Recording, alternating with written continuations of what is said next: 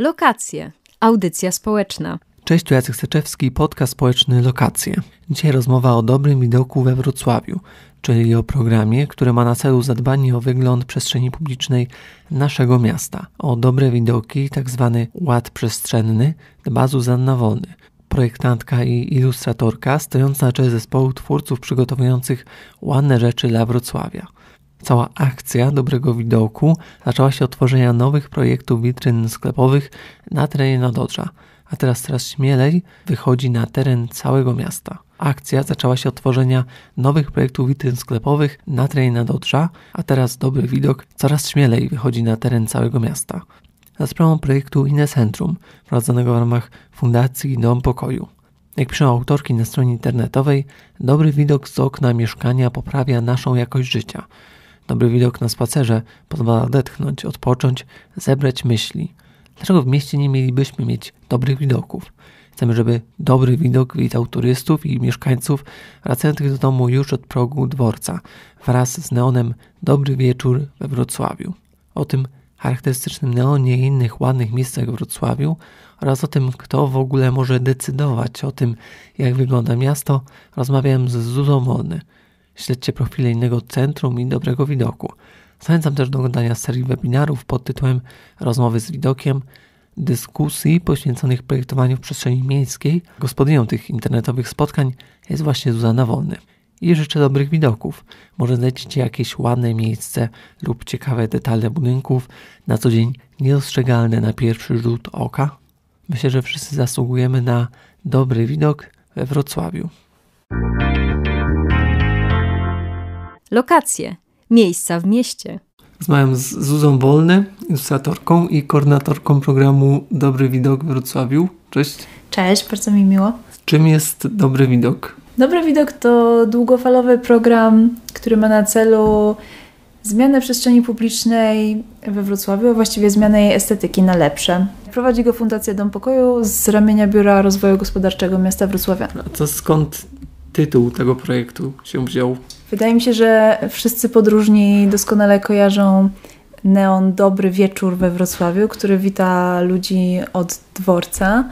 I taka też była nasza intencja, żeby do niego nawiązać, bo tak naprawdę to są te nasze dobre widoki tutaj we Wrocławiu. Takie rzeczy, które budzą wspomnienia, które są ładne, estetyczne, ale też funkcjonalne. Chcielibyśmy, żeby te dobre widoki y, towarzyszyły wrocławianom częściej. Że wita od dworca, a od kiedy wita ten neon? Bo to jest taki, można powiedzieć, jeden z symboli właściwie. Tak, to jest jeden z symboli y, Wrocławia i wita podróżnych bodajże od lat 70. Oczywiście to nie jest tak, że jest tam bez przerwy i bez przerwy świeci, bo były różne perypetie tego neonu. E, w pewnym momencie został pomniejszony, bo obecna wersja, ta, która jest i już nie świeci, e, jest dużo mniejsza niż ten pierwotnie zaprojektowany przez pana Tarantowicza, a był też taki moment, że neon zdjęto, potem mieszkańcy Wrocławia stowarzyszyli się, żeby przywrócić ten neon i znów był i świecił, ale teraz od jakiegoś czasu, nawet nie wiem od jak dawna, ale już chyba od kilku lat, znowu jest no, martwy, można powiedzieć. Mm, a gdzie kojarzą takie rzeczy, na przykład są, to jest jeden z tylko symboli, jak są może taki przykład takich symboli, powiedzmy w Wrocławiu, które są w przestrzeni publicznej, bo to jest taka rzecz, która się pojawiła i która jest zawsze jest na widoku, ludzie mogli sobie oglądać, zobaczyć, a czym się, czy są jakieś na takie rzeczy i czym się one może charakteryzują, dlaczego mówię, że ludzie zawalczyli dlaczego zawalczyli? Ja myślę, że jest w ludziach wielka potrzeba przywoływania wspomnień i przywoływania tych czasów, które każde pokolenie uważa za dobre, lepsze tych czasów, nie wiem, naszej młodości. I podejrzewam, że Wrocław ma różne symbole, w zależności od tego, kogo by spytać, wymieniłby coś innego. Prawdopodobnie zależy to mm, od wieku, ale też od y, miejsca pochodzenia. Ja nie jestem wrocławianką oryginalnie, pochodzę z Krakowa, y, dlatego dla mnie pewnie symbole Wrocławia są trochę inne niż dla większości mieszkańców. Właśnie e, neon Dobry Wieczór we Wrocławiu. Pamiętam bardzo dobrze z czasów studenckich, jak witał mnie, kiedy wieczorem przyjeżdżałam do miasta. I to było coś takiego no, naprawdę wyjątkowego, ale zwracałam też uwagę na wiele innych motywów, może nie takich, nie takich jarzących i, i, i bezpośrednio skierowanych do turystów, ale zwracałam uwagę na detale architektoniczne, na liternictwo, które spotyka się na ulicy, bo to były takie rzeczy, które mocno mnie ciągnęły w tym czasie. No bo te neony się tak bardzo kojarzą naj, najbardziej są widoczne i takie jarzejące najbardziej, świecą największym światłem, a to jest taka chyba rzecz no, romantyczna i mówi się dużo o tych neonach, są wystawy neonów czy galerie neonów, a trochę się już chyba odchodzi od takiej technologii świetlnej. Tak, odchodzi się od tej technologii z wielu względów, ale mam wrażenie, że nie jest to zmiana na lepsze. Przede wszystkim ta technologia jest y, droga, więc w pewnym momencie, dosyć niedawno, neony zostały zastąpione przez LEDony, które nie mają już tej klasy, wyglądają trochę inaczej, trochę inaczej się je wykonuje. E, no i to zupełnie nie jest ten sam efekt. Po drugie, już od jakiegoś czasu nasza reklama straciła tak naprawdę na fantazji. Dawniej, jeszcze za komuny, kiedy technologie nie były rozpowszechnione, a prace projektantów wykonywali prawdziwi artyści, można było zobaczyć neony po prostu niesamowite, takie jak na przykład Złodziej PZU, którego można do tej pory oglądać na placu Kościuszki. Po prostu majstersztyki artystyczne. Natomiast lata 90. odebrały nam ten kunszt, odebrały nam tą fantazję i postawiły na masową produkcję i tak naprawdę od jakiegoś czasu, od wielu lat takich rzeczy się już nie robi. Oczywiście są też takie względy jak zużycie ym, elektryki czy na przykład zanieczyszczenie świetlne kosmosu, tak? Więc są powody, żeby tego już więcej nie robić, ale wydaje mi się, że to nie względy ekologiczne tak naprawdę nami powodują. Bo jeżeli chodzi o to, żeby zareklamować galerię handlową albo jakąś dużą spółkę akcyjną, to nie ma wtedy problemu, żeby coś zaświeciło. Tak, mówię, że teraz robi się LEDony, czyli jakieś inne rzeczy, ale czy one też będą takie trwałe, czy one też tyle przetrwają? Tego nie wiadomo jeszcze. Podejrzewam, że nie da się tego sprawdzić, bo to jest stosunkowo nowa technologia, ale jedno jest pewne: zły projekt nigdy nie przetrwa. To jest ponadczasowa prawda, więc nawet y, jeżeli technologie przemijają, ale myśl, która idzie za projektem, jest ponadczasowa, to znajdzie się ekipa, która odremontuje, odrestauruje, naprawi lub wykona w innej, nowszej, lepszej technice dokładnie to samo, co zostało pomyślane przez projektanta na samym początku. To jest bardzo ciekawe, co mówisz o, o, tej architekturze, o tych założeniach. No akurat wczoraj chodziłem po przedmieściu ławskim sobie i ktoś mówił właśnie, że o jakie dziwne. To było widać, że to jest takie charakterystyczne, że to jest inne, że to jest spójne i cokolwiek możemy mówić, czy to jest dziwne, czy nie dziwne, czy ładne, czy brzydkie, to jednak widać było, które budynki są przedwojenne, które budynki są już y, wybudowane powiedzmy po powodzi, czy tam w latach 90. I było widać ten kontrast, no ale kontrast przez to, że spotkają się dwa style różne. Znaczy to nie jest może pytanie do Ciebie, a tak akurat to się, ja się zastanawiałem, czy za 20 lat, czy za 30 będziemy mogli rozpoznać takie budynki, które były budowane akurat teraz, czy to się trochę właśnie nie, nie rozmywa takiego stylu, że nie ma takiego stylu, bo, bo są różne kapitały, czy różne są funkcje, czy taka drobnica bardziej, czy, czy będzie takie coś, co, co spaja później, czy będziemy mogli to rozpoznać? Mm, mam pewne obawy, że tak. że będzie się dało to rozpoznać. Wydaje mi się, że w architekturze teraz bardzo szybko zmieniają się materiały, z których korzystamy, więc to na pewno będzie znak naszych czasów. I niestety będzie też można rozpoznać niesamowicie banalną bryłę, bo jeżeli popatrzymy na budynki, które ostatnio, no na przestrzeni ostatnich powiedzmy trzech lat powstały we Wrocławiu, właściwie wszystkie mm, mają podobną bryłę, podobne podziały pionowe, podobne y, wąskie okna, dużo przeszkleń. Nie ma w tym być może nic specjalnie porywającego dla mnie, Jedne realizacje są bardziej udane, inne mniej udane. Mam też taką nadzieję, że, że po prostu okażą się trwałe. Nawet jeżeli ten styl jakoś przeminie, to, że te materiały, z których obecnie budujemy, nie będą odpadać, łuszczyć się i, i niszczeć, tak jak na przykład materiały, z których budowano za komuny. A czy jak coś projektujesz, to myślisz o tym, co się wydarzy z tą rzeczą za powiedzmy, nie 20 lat, czy 15, czy masz taką świadomość, że coś może zostać w tym samym miejscu przez tak długi czas? To bardzo trudne pytanie. I tak, i nie. To znaczy, wydaje mi się, że mm, trzeba mieć w sobie dużo pewności siebie, żeby mieć takie przekonanie, że tworzy się coś ponadczasowego. E, ja chyba takiego przekonania w sobie nie mam, ale mm, wszystko, co rysuję, wszystko, co ilustruję, wszystko, co maluję, staram się zrobić zawsze mm, w najlepszej dostępnej mi technice. E, I oczywiście jest tak, że e, rzeczy, które rysowałam 10-15 lat temu, chciałabym, żeby już uległy rozpadowi, zostały zapomniane, pogrzebane i żeby nikt ich nigdy nie zobaczył, więc w tym sensie mam nadzieję, że nie przetrwają.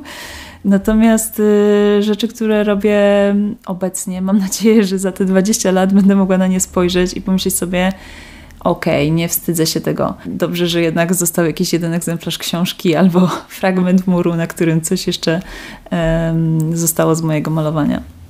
No tak, a nawet nie chodzi mi tutaj o takie rzeczy, że tobie coś podoba, czy nie, czy ktoś to uzna, że to jest godne, czy nie tego, tylko bardziej taki aspekt użytkowy, że po prostu coś jest na ścianie i albo nie ma jak tego zamalować, albo po prostu nie ma chęci, albo nie ma kasy na to, no bo to są, nie, nie są najważniejszymi rzeczami, prawda? Mm.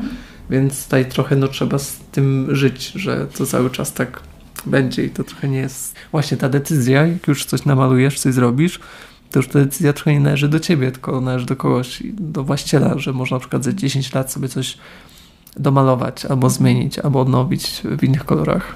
Wiesz co, jeżeli chodzi o malowanie na ścianach, to faktycznie... Mm nie mam takiego mocnego przekonania, że to jest ponadczasowe, dlatego że zazwyczaj jest to po prostu na zamówienie klienta biznesowego. W związku z czym ja mam takie głębokie poczucie, że ci klienci przychodzą, odchodzą, biura się zmieniają, trzeba je odświeżać. Nie mam takiego poczucia, że to jest y, coś, jakaś spuścizna, która po mnie zostanie, ale to poczucie takiej odpowiedzialności za przyszłość y, bardzo mocno towarzyszy mi, kiedy ilustruję książki, zwłaszcza książki dla dzieci. Bo ze swojego dzieciństwa pamiętam bardzo dobrze, jakie wrażenie robiły na mnie ilustracje moich ulubionych autorów. I pamiętam, jaki to ma ogromny wpływ na dzieci, na młodzież. I chociaż niektórzy autorzy pewnie już dawno nie żyli, kiedy ja oglądałam ich książki, to mimo wszystko te ilustracje ciągle są we mnie żywe. Więc faktycznie, kiedy ilustruję książki, to mam takie poczucie, o, o, to zostanie z kimś. Więc to, no to odczuwam jako dużą odpowiedzialność. Lokacje łączą społeczności. Bo wspomniałeś, że książki to do odbiorców i też, że biura robisz, no to w mhm. tak klienci komercyjni raczej no nikt tego tak naprawdę może nie zobaczy, ale jak na przykład coś się umieszcza w przestrzeni publicznej, czy masz takie coś, że w jaki sposób takie działania w przestrzeni publicznej mogą też kształtować czyjś gust, może mhm. nawet nieświadomie, ale to też jakby cały czas jest na oczach być może większej ilości nawet mhm. Przechodniów. Tak, to jest, y, to jest prawda. Mi rzadko zdarza się robić takie mm, projekty, które są bezpośrednio obecne w przestrzeni publicznej, ale myślę, że to, co w niej umieszczamy, ma ogromne znaczenie. I to dotyczy zarówno murali, jak i wszystkiego innego. To, w jaki sposób myślimy i budujemy przestrzeń publiczną, tak naprawdę kształtuje społeczeństwo i nie tylko jego gust nie tylko jego poczucie estetyki, ale też e, jego zachowania. W zależności od tego, czy, czy postawimy kosz e, w danym miejscu, czy w innym, czy w ogóle go nie postawimy, jak zbudujemy ławkę, czy doprojektujemy do niej drugą, albo posadzimy drzewa, aż po to, czy namalujemy mural taki czy owaki, to wszystko po prostu nas kształtuje i nie jesteśmy w stanie od tego uciec. Lokacje miejsca w mieście. A jak to jest, jakby czujemy, że to ma znaczenie, to jest przestrzeni publicznej, a jak to się dzieje, że takie rzeczy się tam pojawiają, czy kto ma wpływ na to w rzeczywistości, powiedzmy, a kto powinien mieć może wpływ. Czy faktycznie powinno się taką zwracać na to uwagę i jak teraz wygląda? Czy to są raczej przypadkowe rzeczy, czy ktoś o tym pomyślał? Mm, to jest bardzo podchwytliwe pytanie. Obawiam się, że jednak w gruncie rzeczy mm, często przypadek rządzi tym, co znajduje się w naszej strefie publicznej. E, I na pewno nie jest tak, że mamy jakiś e, plan, że to jest jakieś zorganizowane działanie, całkowicie przemyślane, że tutaj namalujemy to, a tam dobrze będzie pasowało coś innego. Po prostu y, w moim odczuciu jest tak, pojawia się ściana, która staje się dostępna, czyli jest jakaś spółdzielnia mieszkaniowa, być może budynek w rękach miasta, który ma remontowaną elewację albo robione ocieplenie i nagle okazuje się, że oho, jest tutaj kawał powierzchni, być może dałoby się to zamalować. No i wtedy, w zależności od tego, do kogo należy ten budynek, pojawia się jakiś konkurs albo nie konkurs. Być może zarządzający tym budynkiem odzywają się do konkretnej osoby, żeby coś stworzyła. No i powstaje mm, dzieło. Mówię dzieło, czasami. Ilustracji, mówię o. Czy sam kolor? E, mówię tak, mówię tak, oczywiście mówię e, przede wszystkim o muralach, o ilustracjach, bo to, że nasze bloki zyskują e, nieraz bardzo dziwne kolory w, w efekcie odświeżania i ocieplania, to, to nie wiem naprawdę, jak to się dzieje. Czasami się wydaje, że to jest wręcz jakiś magiczny przypadek. No ale jeżeli już decydujemy się na zrobienie ilustracji, no to podejrzewam, że podąża to również zróżnicowanymi torami i czasem można zupełnie zaszaleć, y, ponieważ y, mamy pewną dowolność, a czasem jest tak, że trzeba pogodzić interesy wielu grup, począwszy od oczywiście zleceniodawców, kimkolwiek oni by nie byli, ale również y, w tym procesie decyzyjnym na pewno występuje y, plastyk miejska czy y, konserwator zabytków, jeżeli mamy do czynienia z jakąś zabytkową architekturą albo założeniem urbanistycznym. W związku z czym a i to oczywiście nie są jedyne grupy interesów, tak? Czasami jest też ktoś, kto daje pieniądze na farby, czasami jest też ktoś, kto daje pieniądze na wykonanie, więc dużo ludzi może mieć na to wpływ, tylko pytanie, czy to dobrze tak naprawdę, czy to są te, y, te osoby, w których ręce chcielibyśmy złożyć wygląd naszego miasta. Czasem zdarza się też tak, że są rozpisywane konkursy, w których mogą głosować mieszkańcy. No i tutaj znowu pojawia się pytanie, czy to jest ta grupa odbiorców, e, która powinna decydować o tym, co jest estetyczne lub nie. Chociaż na pewno wszyscy się zgodzimy, że chcielibyśmy, żeby mieszkańcom się podobało ich miejsce zamieszkania, tak? ich okolica. Tak, ale to już pewnie będziemy wejść w jakiś spór z artystami street którzy raczej chyba chcą, żeby coś znaczyło, jakieś mhm. rzeczy i pewnie może często z przekory robią rzeczy może mniej estetyczne albo z jakimś tematem, bo są mieszkańcy, są grupy interesów, są osoby, które mają pieniądze, a w takim idealnym świecie kto, kto ma największą, kto powinien decydować o tym, albo kto ma taką, powiedzmy, legitymizację, żeby o tym decydować? Bardzo trudne pytanie. Nie wiem, czy znam na nie odpowiedź. Wydaje mi się, że byłoby dobrze, bo tak, nie wiem, kto ma prawo o tym decydować. Najlogiczniejsze wydaje mi się, że jednak prawo do decyzji ma y, właściciel ściany. To jest jakby najbardziej oczywiste rozwiązanie i, i z logicznego punktu widzenia no, jest ono wskazane. Natomiast w moich marzeniach, w moim wymarzonym idealnym świecie byłoby tak, że w mieście działa bardzo skonsolidowane środowisko artystyczne. Środowisko y, zarówno malarzy, jak projektantów, typografów, architektów, urbanistów, że ci ludzie mają jakąś przestrzeń, której wymieniają się myślami, w której nawzajem się konsultują, w której mogą bezpiecznie prowadzić dyskusje. I ci ludzie mają chęć w moim idealnym świecie spotykania się, rozmawiania i planowania czegoś. I chciałabym, chciałabym tak naprawdę, żeby to się wydarzyło, bo wydaje mi się, że to mogłaby być niesamowita energia. Bo gdyby ci ludzie mieli taką płaszczyznę, na której mogli mogliby wymieniać się myślami, to byliby też od razu bardzo ważnym środowiskiem opiniotwórczym i mogliby powiedzieć: hej, mamy taki pomysł, żeby były takie i takie murale, albo wiecie co, murale są złe, nie róbmy tego więcej, albo chcemy, żeby nasza przestrzeń publiczna wyglądała tak i tak. I w toku dyskusji jestem pewna, że wpadlibyśmy na 100 razy lepsze pomysły, niż może wpaść każdy z nas osobna. Lokacje. Miejsca w mieście. Może wróćmy do tych kwestii, y, powiedzmy, takich miejskich, mhm. i bo coś może być ładne, a co znaczy to określenie ład przestrzenny. To jest takie zagadkowe określenie, gdzie się wszystko się pojawia bardzo często w jakichś pismach urzędowych. Ład przestrzenny.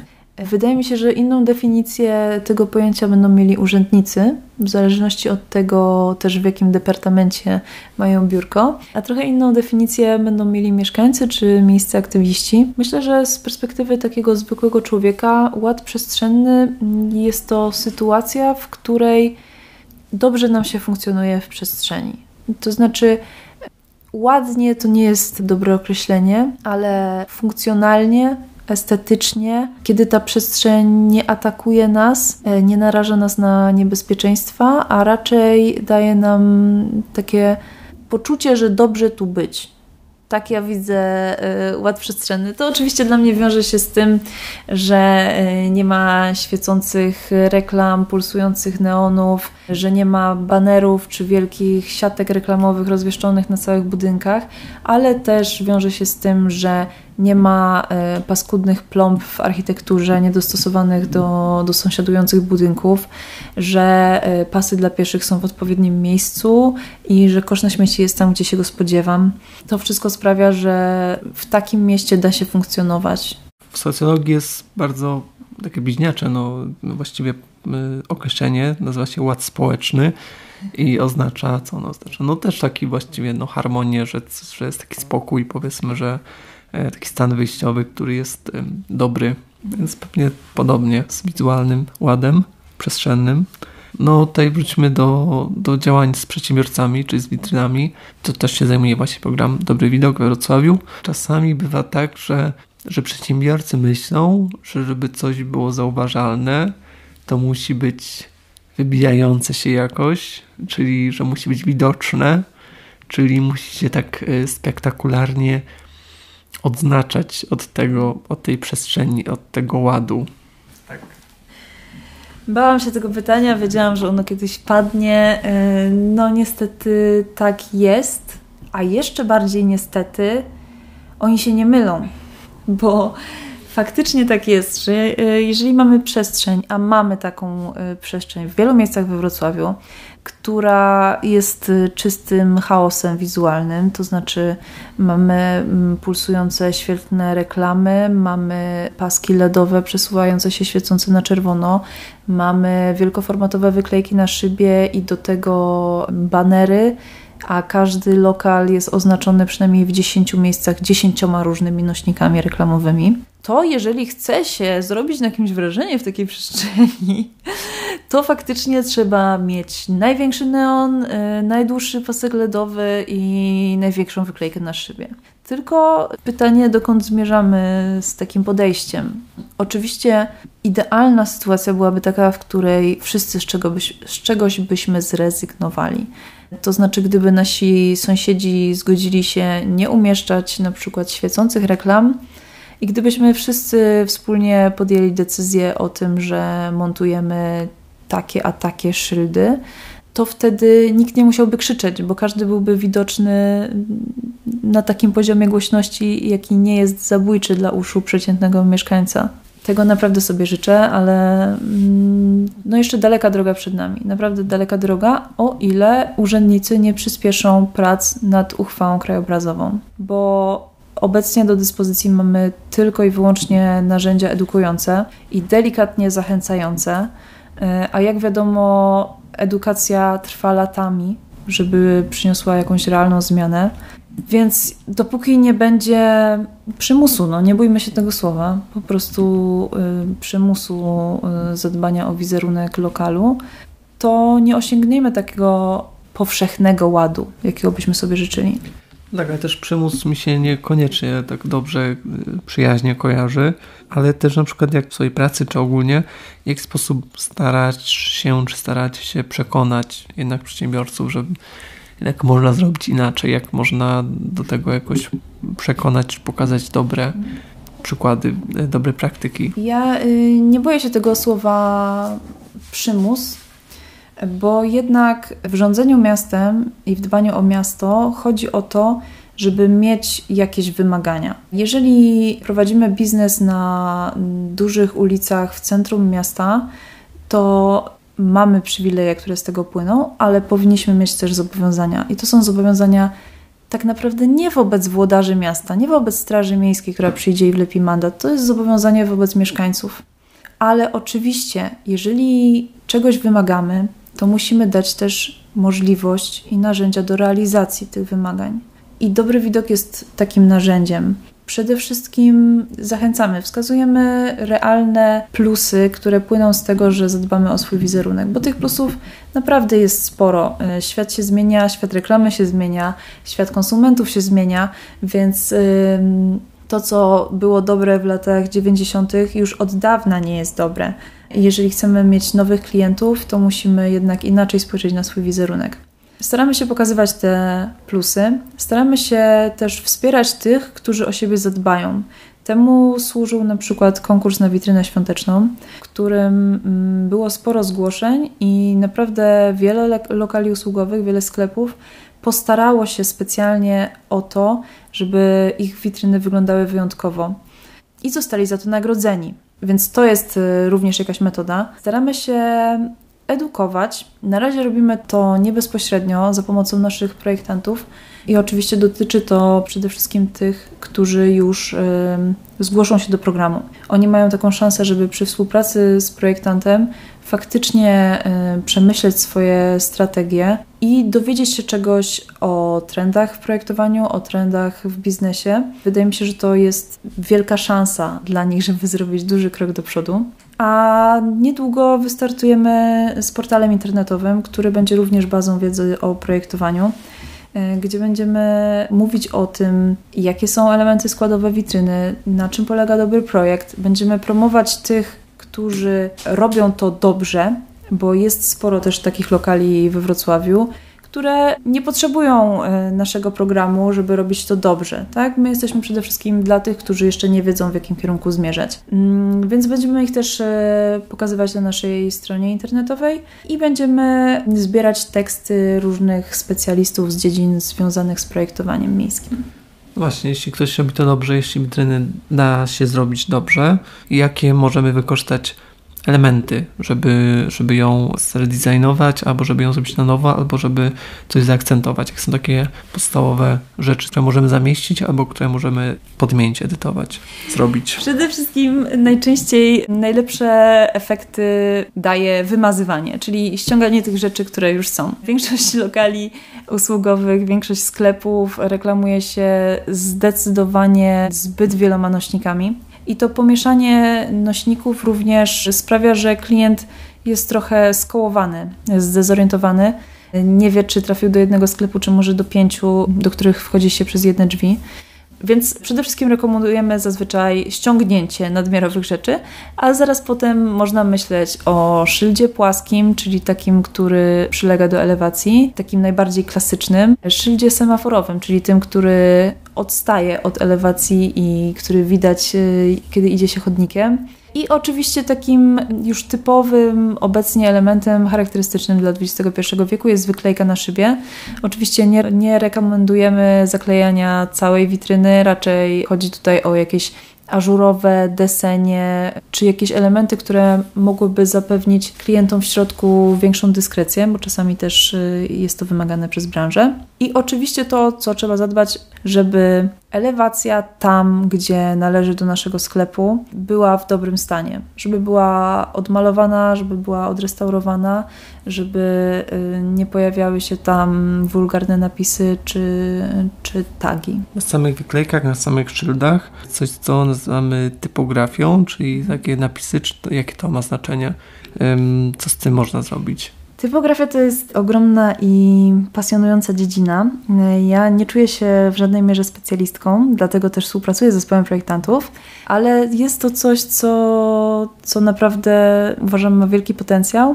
No bo też trochę się też o to zapytałem, bo jakby z jednej strony jest ilustracja, się tak kojarzy i są napisy, ale te napisy też mogą być tą częścią sztuki, czy też mogą być istotne? Zdecydowanie, one są bardzo istotne, są częścią sztuki, ale sztuki użytkowej i to jest właśnie w tym najpiękniejsze, że oprócz tego, że swoją formą niosą jakiś komunikat, to niosą też komunikat bezpośredni, mm, swoją treścią.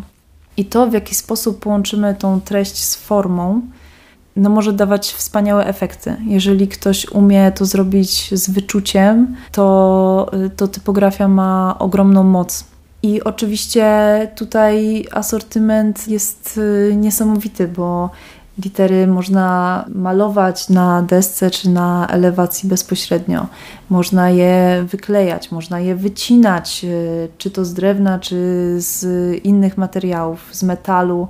E, można je właśnie wyginać e, z tych świetlnych pałeczek, e, które stworzą nam neon.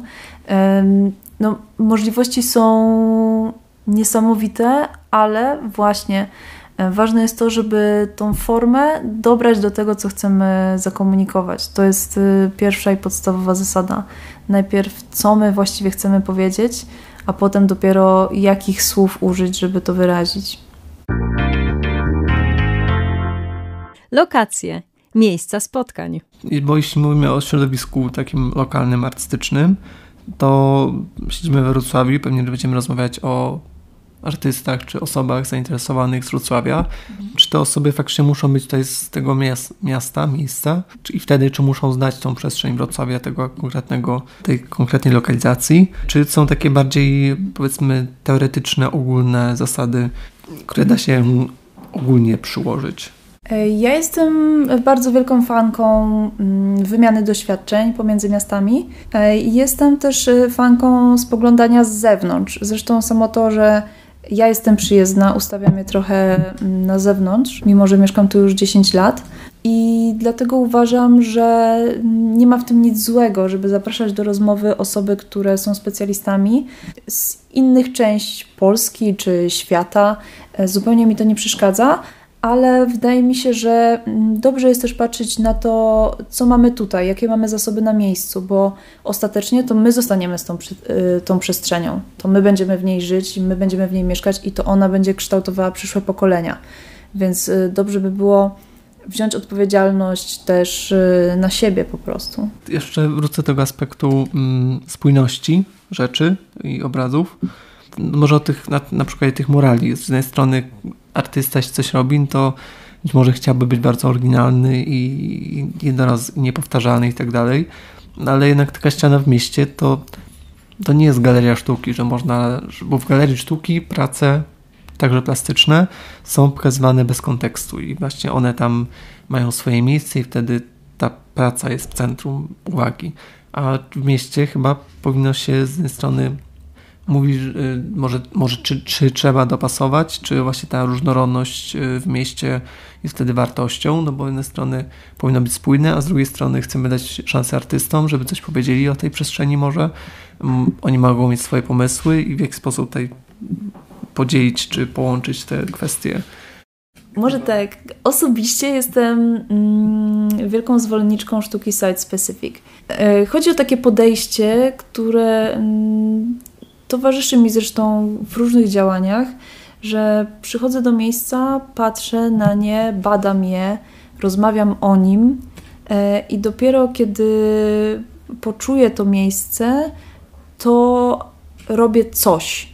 Chodzi w tym podejściu o to, żeby nie przychodzić z gotowym projektem do miejsca, którego nie znamy, tylko żeby najpierw poznać miejsce, a potem zobaczyć, jak jaki to mógłby być projekt. To dotyczy nie tylko sztuk wizualnych, ale to dotyczy bardzo wielu y, działań, również społecznych, żeby nie zakładać czegoś z góry, żeby pozwolić się prowadzić temu miejscu, w którym jesteśmy. I wydaje mi się, że to w dużej mierze mogłoby mieć przełożenie na sztukę murali. Oczywiście wszyscy wiemy, że tak nie jest. Ja też nie jestem zwolenniczką ograniczania artystów albo mówienia im, że słuchajcie, w naszym mieście malujemy tylko tymi trzema kolorami, bo to są kolory naszego miasta. Wszystkie wasze projekty muszą być w tych kolorach i wtedy wszystko będzie w mieście spójne.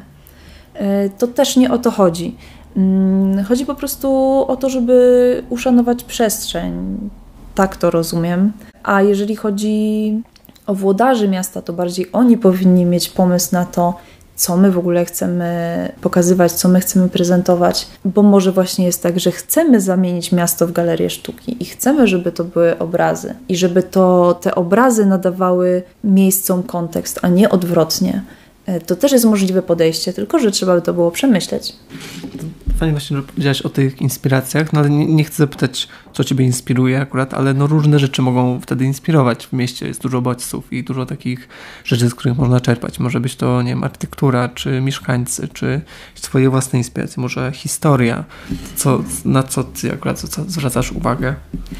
No, wydaje mi się, że ja nie mogę się y, wyzwolić y, spod uroku historii.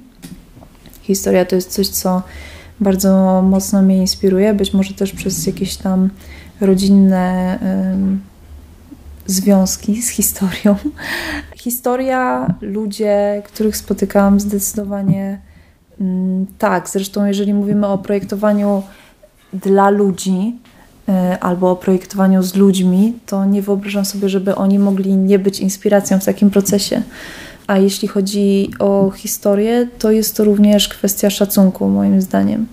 Dlatego, że bardzo łatwo zniszczyć coś, co było budowane przez pokolenia. Mm, bardzo łatwo zaburzyć jakiś ład, który został przez kogoś wcześniej przemyślany i dlatego mm, nie możemy od tego uciekać. To jest też y, kwestia odpowiedzialności. Ale odpowiedzialności, że hmm, wobec kogo? Wobec mieszkańców, czy wobec historii, czy kto mógłby przyjść powiedzieć, że to tak nie było? Prawdopodobnie nikt by nie przyszedł i nie powiedział, że to tak nie było, ale powiem tak, jestem pod wielkim wrażeniem dużych założeń urbanistycznych sprzed lat. To jest coś, co nie istnieje już w takiej formie w XXI wieku. Teraz, jeżeli myślimy o budowaniu nowych budynków, to jest to deweloperka, ściśnięte ze sobą bloki, wybetonowane chodniki i nic więcej. Natomiast te założenia urbanistyczne, które powstawały nawet tutaj we Wrocławiu, to były rzeczy precyzyjnie przemyślane. Nie tylko sam układ ulic, układ budynków, ich forma, ale również takie drobne rzeczy, jak, jak na przykład to, czy wieszamy neony, czy wieszamy szyldy e, i w jaki sposób będziemy się prezentować i jakie rośliny zasadzimy na skwerze. To jest e, ogromna praca i teraz to nie zostało wyssane z palca. Temu przecież towarzyszyły badania, rozważania filozofów i wywiady z mieszkańcami, no wszystko, co możemy sobie wyobrazić. Ogrom wiedzy za tym stoi. I teraz, jeżeli my przyjdziemy i powiemy, te krzaki wycinamy, tutaj wieszamy baner, a tą elewację skuwamy, bo nie podoba nam się to, no to być może nikt nie przyjdzie i nie powie, hej, kiedyś tutaj było inaczej, a teraz jest tak, że mi się nie podoba. Ale w jakimś sensie zaburzymy jakąś skończoną myśl. Mm, ja bym nie chciała, żeby ktoś tak działał na moim terenie. Na zakończenie, jakie są Twoje takie ulubione miejsca przestrzeni publicznej Wrocławia. To nie muszą być szyldy, ale może szyldy, może jakieś murele, może jakieś starsze e, detale architektoniczne. Co, do czego masz jakiś może sentyment albo co jest jakimś szczególnie dobrym przykładem dobrego widoku? Wrocław to jest y, niesamowite miasto. Tak jak wspominałam, pochodzę z Krakowa, który jest zbudowany zupełnie inaczej, ma zupełnie inne widoki. A Wrocław zachwyca mnie tą swoją przestrzennością, więc te miejsca, które najbardziej lubię we Wrocławiu, są zazwyczaj w pobliżu rzeki i są bardzo ściśle związane z tą nadrzeczną przyrodą, która jest tutaj dosyć sporo. Przerwę, ale właśnie jak byłem w Krakowie, to coś mi nie pasowało zawsze, coś mi nie pasowało i właśnie później się ogarnąłem, że za mało jest yy, mostów No tak, ponieważ y, Wisła wow. przepływa z jednego końca Krakowa na drugi i nic pomiędzy tym się nie wydarza, tak? Są dwa zakręty i tyle. Natomiast y, jak z kolei jak ja przyjechałam do Wrocławia, to wydawało mi się, że tutaj jest co najmniej 10 razy Odra. Że przechodzę przez jeden most, drugi, trzeci i właściwie minęłam już Odrę, a tutaj znowu przekraczam rzekę i co to jest za rzeka? To znowu jest Odra. E, I czułam się bardzo zagubiona, ale jednocześnie mm, jeżeli mówimy o widoku, to to, jakie widoki otwiera Odra, ta perspektywa na rzekę, która właśnie nie jest y, w jednym miejscu w mieście, tylko natykamy się na nią co krok, sprawia, że do tego miasta no, trzeba inaczej podejść, trzeba na nie inaczej patrzeć. To, co w Krakowie widzisz na przykład tylko e, z perspektywy jednej ulicy, to tutaj możesz widzieć z kilku kilometrów. Właśnie dlatego, że rzeka daje takie ogromne możliwości. Więc jeżeli ktoś wystawia, o na przykład, anty, antyprzykład teraz, pytałeś mnie to, co mi się podoba, ale to niestety też wiąże się z tym, co mi się nie podoba. Wymazywanie. Wymazywanie. Praca na złych przykładach. Jeżeli na przykład y, ktoś zawiesi wielką płachtę reklamową na budynku, to nie jest tak, że widzimy ją spod tego budynku. To jest tak, że widzimy ją nieraz z całego miasta. Tak na przykład jak jest z płachtami reklamowymi y, na galerii arkady, które widać nawet jak się dobrze przyjrzymy, to praktycznie spod opery, czy żeby nie powiedzieć bardziej, że z rynku nawet. I tak samo jest y, z rzeką, że murale, na przykład bramę do Nadodrza, czy mural z Krajewskim widać z dużej odległości, dlatego że Wrocław jest tak zbudowany. O tym powinniśmy zawsze myśleć, kiedy budujemy jakiś budynek lub kiedy y, wstawiamy w przestrzeń miejską coś, co świeci lub wyróżnia się wielkością. Tutaj ta przestrzeń jest bardzo drażliwa.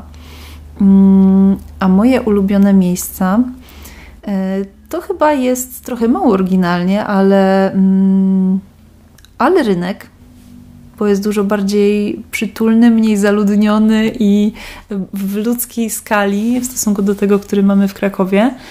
Mm, uwielbiałam ten zaułek solny, dopóki nie został po prostu skandalicznie zniszczony y, przebudową bramy. I od tego momentu niestety unikam tego miejsca, a, a ono razem z kawiarnią hiszpańską budowało niesamowity klimat i zawsze chętnie y, spędzałam tam czas. No to się skończyło i to jest właśnie y, to, jest właśnie to jak bardzo nie szanując historii możemy zeszpecić miejsce i uciąć wszystkie sentymenty mieszkańców, które się z nim wiązały. Znaczy, zakończmy czymś pozytywnym. Ja wiem, że ty chcesz tutaj pokazać i chcesz zmienić na lepsze, ale... Bardzo chciałabym to zmienić. Uwielbiam nad Odrze. Uwielbiam plac Świętego Macieja i uwielbiam też to, jakie zmiany wokół widać. To, że faktycznie mm, remontuje się budynki, to, że program Witryny na Dodrza od lat prowadzony przez Fundację przynosi już efekty i że można je podziwiać właśnie na przykład z Placu Świętego Macieja. Uwielbiam też y, Plac Polski, no może dlatego, że kojarzy mi się ze studiami. Oczywiście jest tam też sporo zieleni. Jest tam też przebudowa, która jest udana, chociaż był, budziła wielkie kontrowersje, przecież było wycinano drzewa studiami na SP, tak. E, ale w czasie, kiedy tam studiowałam, właśnie wyglądało to zupełnie inaczej.